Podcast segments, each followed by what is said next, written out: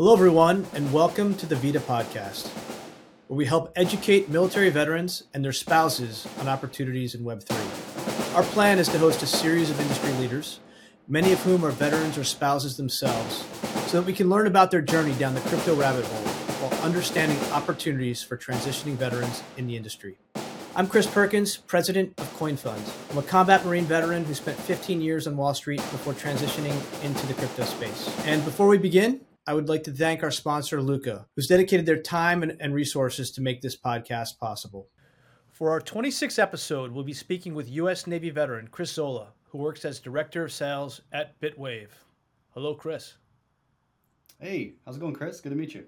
Good to meet you too. So, uh, would love to start off with your background. Tell us how it all began. Going all the way back, uh, I was in high school and I actually decided to sign up for the Navy um, on my 18th birthday. And maybe going a step previous to that, um, I actually wanted to join the Marine Corps at first.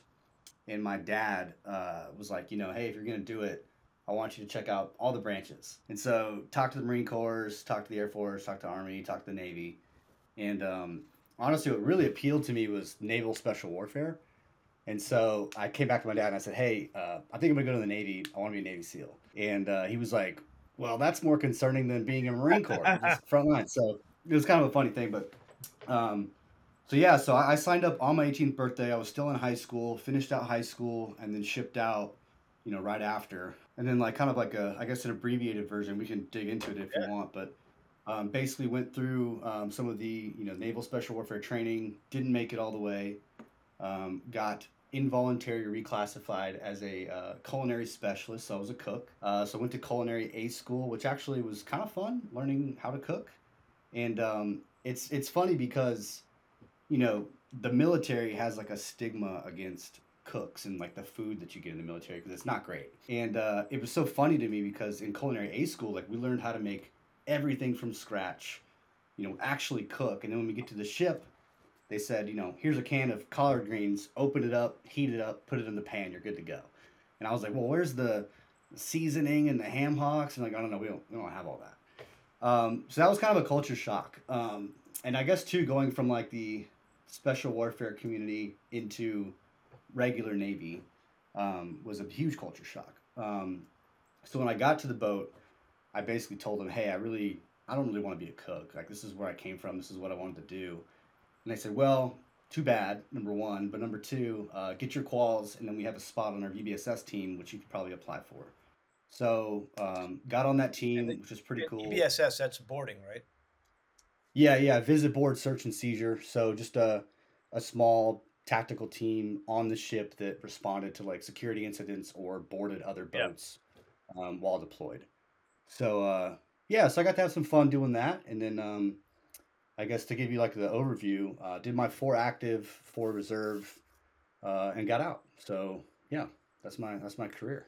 Thank you. Um, my experience, the cooks were some of the hardest working people that I ever served with. I mean, you have to get up well, before everybody else, right? And then it's it's a really hard job. Would, would you agree?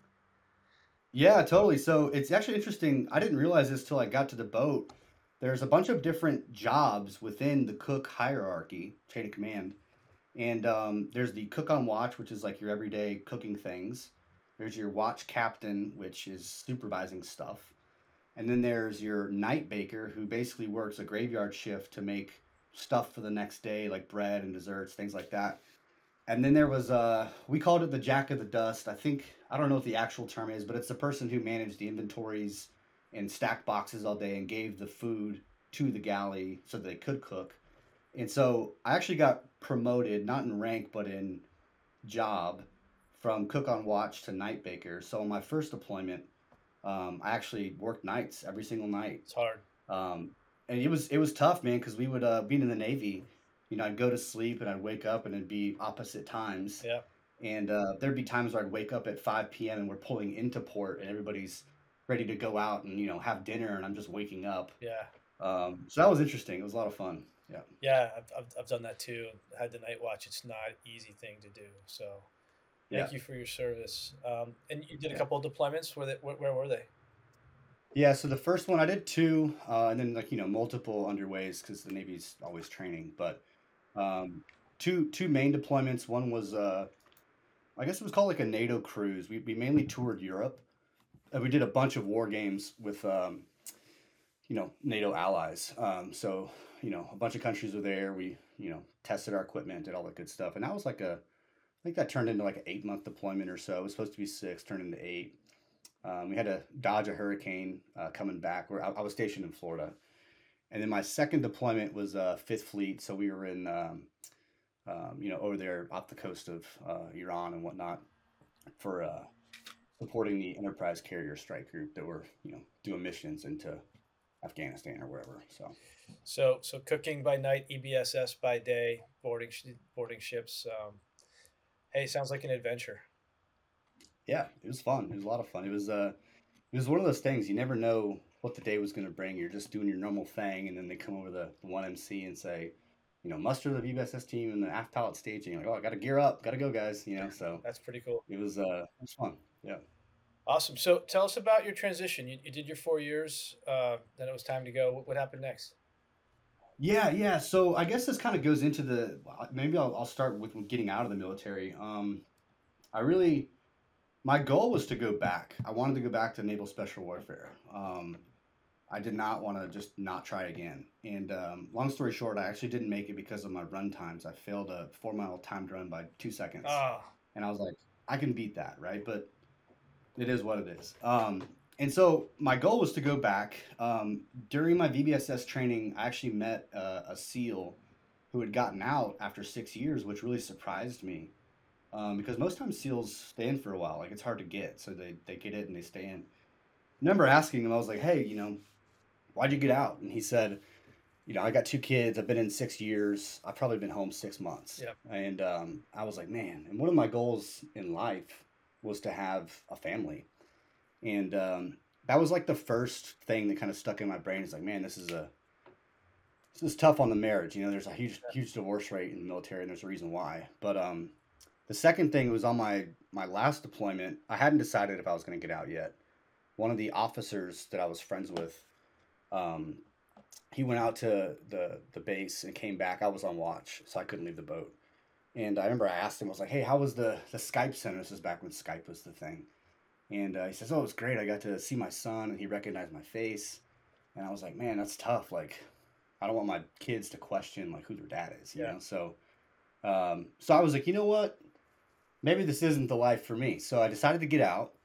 Um, I really didn't have a direction, we'll say. Um, I was not a great student in high school, and so that was, you know, my my education up to that point. But I was like, okay, if I figured out the military, if I got my ESWAS pins, my qualifications, like I can go to college and I can figure it out. So uh, the other part of that was I didn't really want to pay for college, and that's not why I signed up for the military, but being that you get the GI Bill, I was like, I'd be dumb not to, right?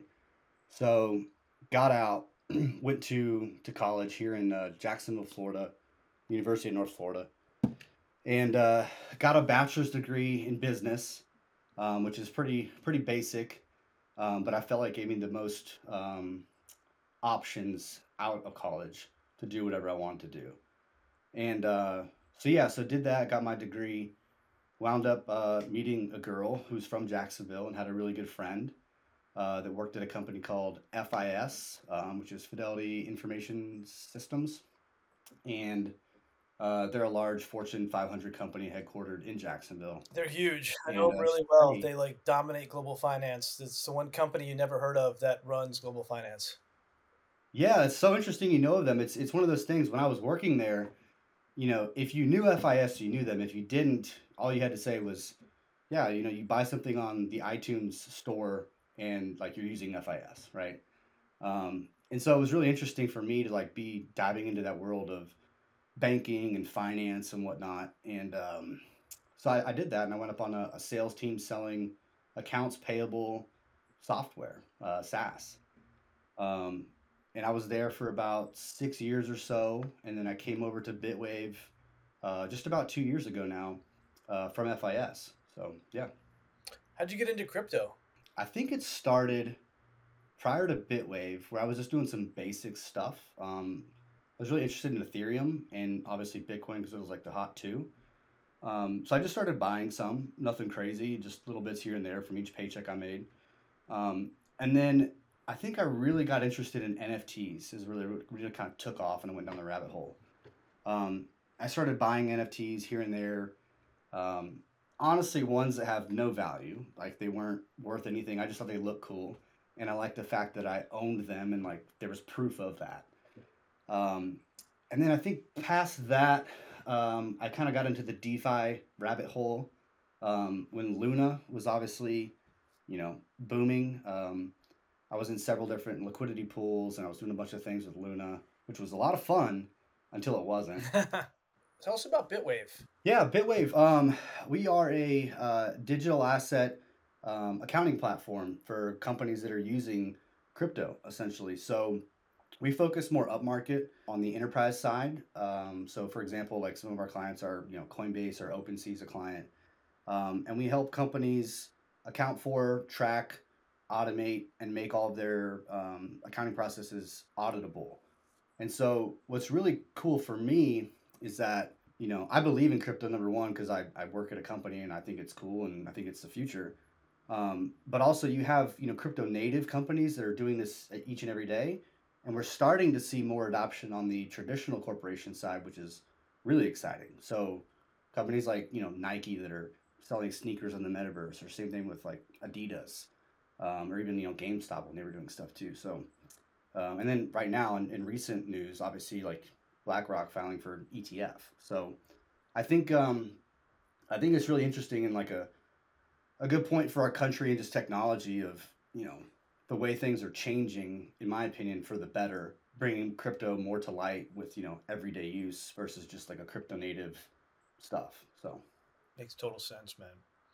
Yeah. So so tell me about a typical day as a director of sales. What do you do? Yeah, great great question. Um, every day is different, which is probably why I like Bitwave. Um, and you know, similar to the military, I don't know what's going to happen, right? Um, this morning I was on a call with uh, somebody that does uh, Bitcoin lending. Um, I had another call after that that does NFT. Uh, they create NFT projects. Um, I was on another call with a DeFi protocol. So for me, it's knowing the industry well enough, um, and I guess being in the industry enough to be able to speak to each one of those different facets of Web three. But for me, it's like you know, waking up, starting my day. Um, obviously, you know, I go work out. That's probably primary thing number one to set my set my day right. And then number two, it's really planning out, you know, who am I going to target today? Who am I reaching out to? What partners am I going to chat with? And then what meetings do I have? Um, so there's never a dull moment. Each person I talk to is doing something different in, in crypto. Um, but the common denominator is they're all using digital assets. They're all looking for a way to automate their accounting process and make it scalable. And so, um, yeah, it's kind of what keeps me going every morning. That's awesome. So you were able to go from, you know, being a, a cookie in, in the Navy, you got into FIS, started learning about financial services, kind of really dove into the tech, touched it, felt it, smelled it, like got your hands on it. I imagine that helped get you make that transition from your from FIS into crypto. What advice would you give to a transitioning vet today who's trying to get into crypto? What would you tell them to do? Yeah, great question. Um, so I think yes, number one, you're correct. When I was at FIS, I was in the accounts payable world, and um, I think the number one thing that probably landed me where I'm at today um, is just never stop learning. Um, I, I, had this kind of nerdy motto um, that I, I, believe, and it's it's called "Fun Knowledge Money."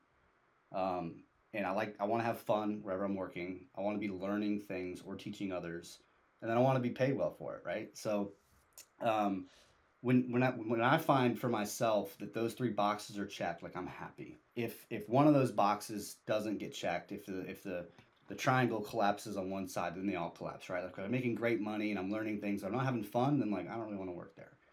Um, so being a transitioning vet, I think you have to ask yourself those questions, or at least I did. Um, you know, what makes me happy? What do I want to do? And then, you know, where does it fit within like, you know, my lifestyle?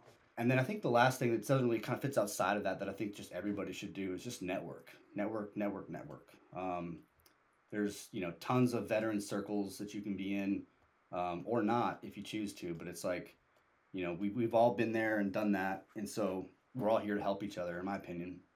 And um, I think in the veteran community specifically, vet versus non-vet, I will go out of my way to help a vet, right? And so I think if you leverage that a little bit, um, it can definitely open up a lot of doors. I love it, man. Fun, knowledge, and money. The three things Yeah. everybody needs more of, Frank. Yeah. I never heard that Yeah. before. That, that's pretty uh, pretty damn impressive. I love it. What skill sets do you think people should try to develop? You know, you talked about networking, but like, what, what like, do you think that coding background? So you want to get into crypto? You're a vet. Um, look, the jobs are as diverse as you can imagine, right? Whether you're a sales rep or, or an engineer, um, based on what you see out there, what, what advice would you give? What what skills should somebody develop if they if they want to get into the space? This kind of fits into the knowledge piece a little bit. I think if you have a niche that you're good at, like whether it's engineering or being a people person or whatever, like lean into that. Yeah. Um, as far as like the actual skill sets and like how to do it, there are so many different resources available just online where you can learn about crypto, about DeFi, about NFTs. And what I did when I first started getting into it was just soaking all of that up. Um, so I think if it's like, hey, I want to go work at this protocol, I will learn any and everything I can about protocols. I think this is everybody in the military, or at least should be, um, is to have a, a GSD mindset, like a, a get stuff done mindset, Yeah. where you know you have to be in charge of making things happen, um, or else they just won't. And whether that's like I said, you're in sales and you want to go find a deal, or you're an engineer and you want to figure a problem out, um, you got to make it happen. And so I don't know if you can really teach that per se. Yeah. But I think that's a huge skill set to have. It's a lot of fun. There's a lot of, of like innovation and knowledge. I mean, I mean, I learn something every single day in the seat. This industry is moving so fast. There's so many smart people in it. It's insane. And then uh, hopefully, um, you know, we can all be in a position to make a lot of money. Um, so I still love that. All right. What, Yeah. You talked about institutional adoption, some of the work you're doing. What else gets you excited about Web3? Are there particular verticals like NFTs have come way down?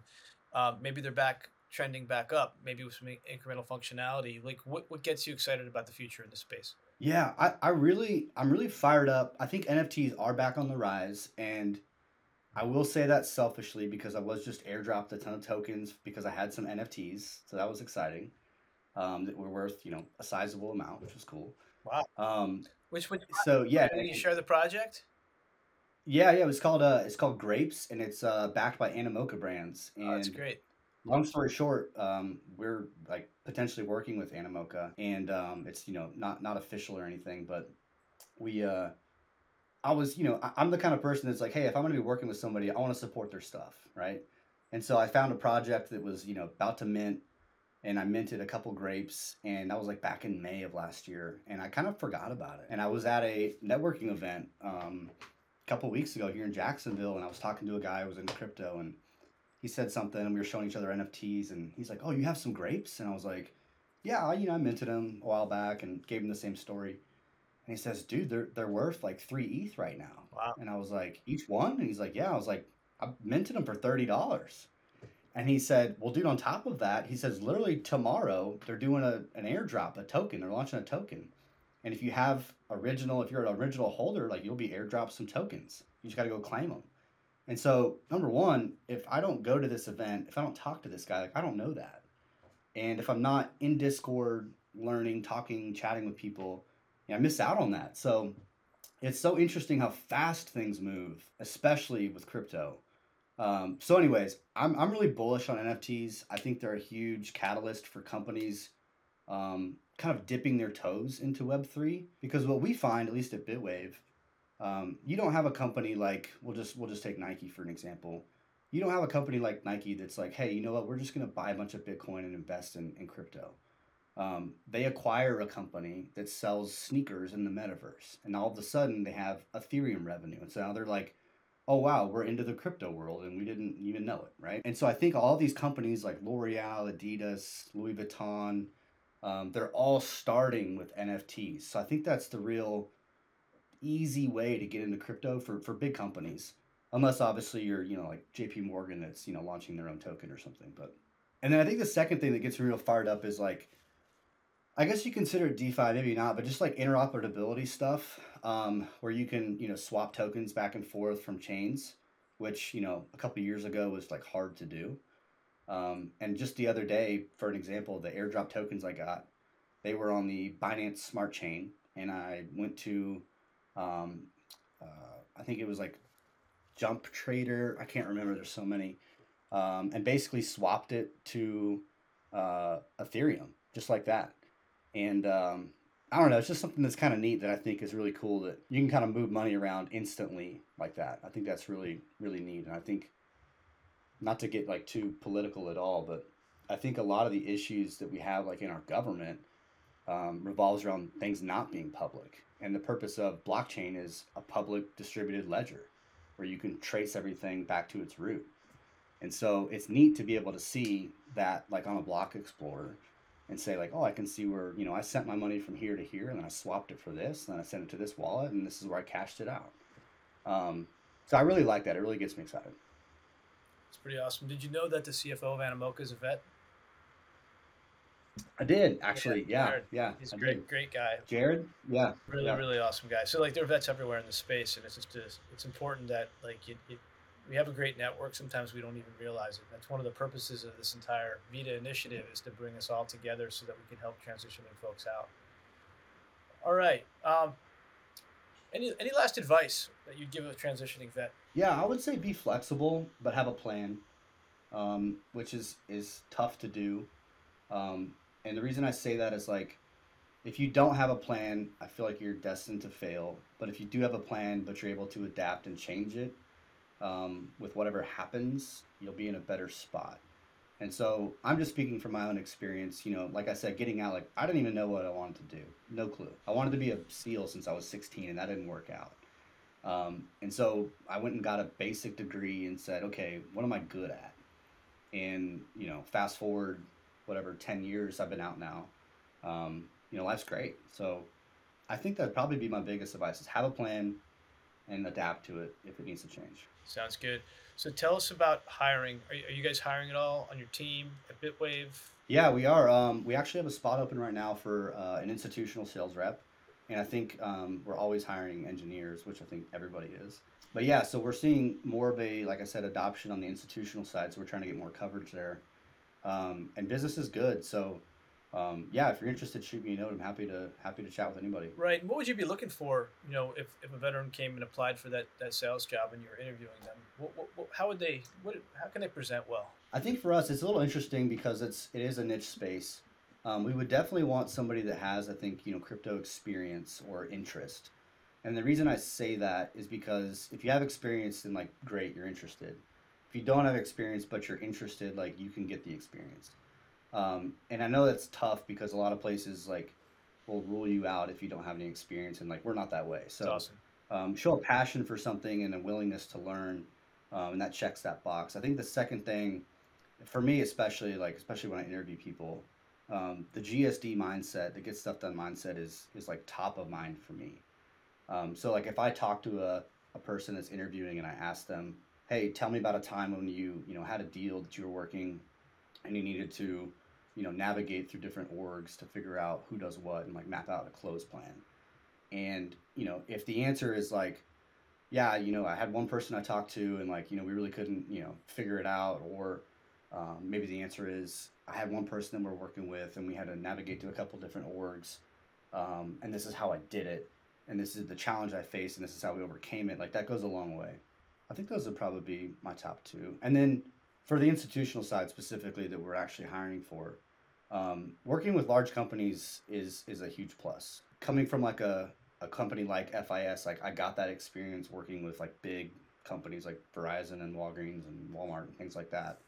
And that strategic selling aspect is a lot different than doing a you know two call close kind of thing where you actually have to map out different orgs and have different stakeholders and things like that. So I think for me, being able to demonstrate that specifically is huge.